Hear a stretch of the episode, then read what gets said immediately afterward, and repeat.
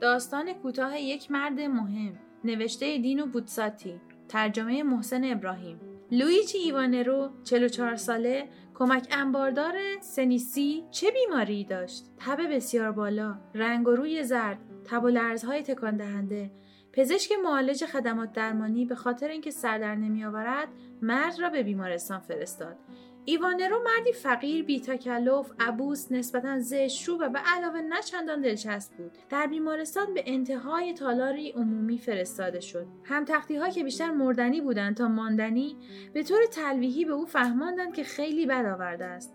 آن انتهای تالار همچون آخرین محدوده بیمارستان بود. وقتی پزشکان در دور صبحگاهی خود را تا آنجا میکشاندند و گاهی اوقات حتی به آنجا هم نمی‌رسیدند دیگر چنان خسته از کار بودند که با قناعت به نگاهی سراسری و چند سوال عجولانه و دستوراتی سریع به پرستاران سراتای قضیه را هم میآوردند. در واقع برای سه روز اول هیچکس توجهی به ایوان رو نکرد. اما صبح روز چهارم وقتی او بیدار شد سه پزشک را بالای تخت دید که با هم پشپش می‌کردند. بعد فهمید که یکی از آن سه نفر کسی نبود جز دلا مارنیا. معاون اول جوانی اسم رسمدار که تا آن موقع هرگز اعتنایی به دیدار آن تالار بسیار تیر روز نکرده بود. ایوانروی بیچاره در روزهای بعد متحیر خود را در محاصره توجهات ابراز احترامات و تقریبا تمکینی که هرگز در زندگی برایش پیش نیامده بود دید. چه اتفاقی افتاده بود؟ اگر شاهزاده هم می بود بهتر از این به او رفتار نمی‌کردند. به بخش بسیار بهتری منتقل شد. بنابراین اتاقی خصوصی با کولر رادیو و تلویزیون به او دادند. حالا خود رئیس بیمارستان پروفسور دوتا سورانزوی شهیر هر روز به دیدنش میآمد و حتی به طور باور نکردنی با او به تواضع صحبت می‌کرد. چقدر عجیب! بخت برای اولین بار به مناسبت بیماری حادی به او روی آورده بود. چطور؟ ایوانه رو نمی‌توانست موضوع را درک کند. پرستاری حالا مخلوقاتی مهربان جوان و ستودنی روز و شب در اطراف تخت او به کار مشغول بودند. راز را بر او گشود. مرضی که گریبان او را گرفته بود بسیار نادر بود و هر ده سال یک بار در تمام اروپا شایع می‌شد و درست به خاطر این کمیابی تقریبا هنوز کسی چیزی از آن سر در نیاورده بود. بنابراین برای پزشکان فرصتی استثنایی بود. گزارشی ساده درباره دوره بیماری سر و صدای زیادی برای بزرگترین گرد همایی های بین المللی برپا می‌کرد. تازه اگر کسی علت واقعی یا حتی طریقه مداوای آن را کشف می‌کرد دیگر نور علا نور بود و امکان داشت یک جایزه نوبل برنده شود. این افشای راز باعث تحقیر ایوانه رو شد برخی لحظات خیال برش می که با او به عنوان یک انسان برخی لحظات خیال برش می که با او به عنوان یک انسان انقدر خوب رفتار شده است. در حالی که توجهات بسیار انحصارا معطوف به بیماری بود و او ایوانه رو به درد آنان نمی‌خورد.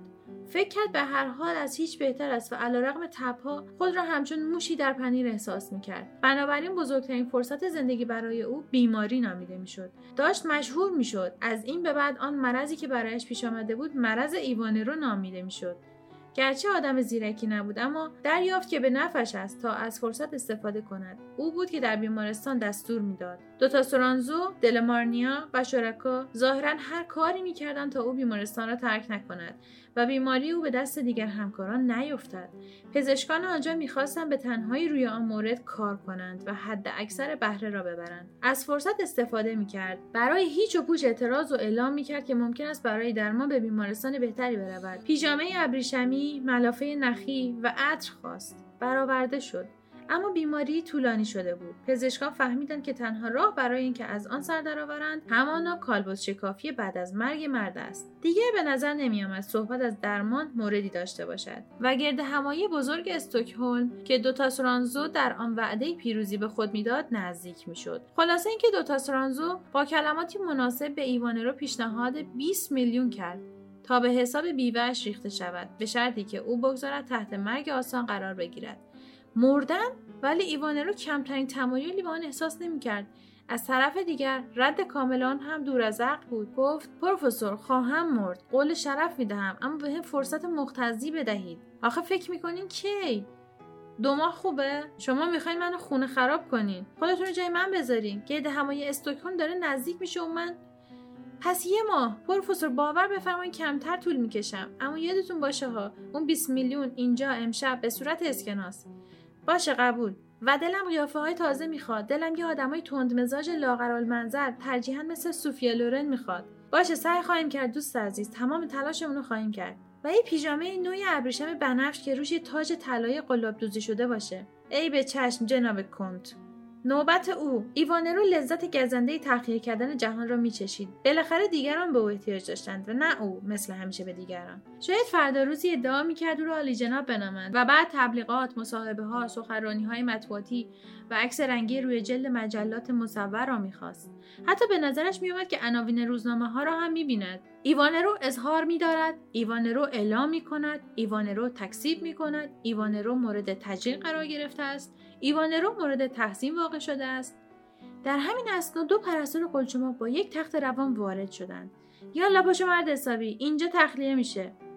چطور؟ چطور؟ فریاد می‌کشید اعتراض می‌کرد. یک ضرب سوارش کردند و در یک سوراخ کثیف قرنطینه. بین صدها بدبخت دیگر درست پشت مستراح عمومی پرتابش کردند. واگیر عمومی ایوانروی در جهان شایع شده بود. حالا هزاران نفر همچون او ایوانرو با همان علائم وجود داشتند و او به عنوان بیمار صنار هم نمیارزید. برای ارتباط با ما آیدی صوفی underline کاپل را در اینستاگرام جستجو کنید.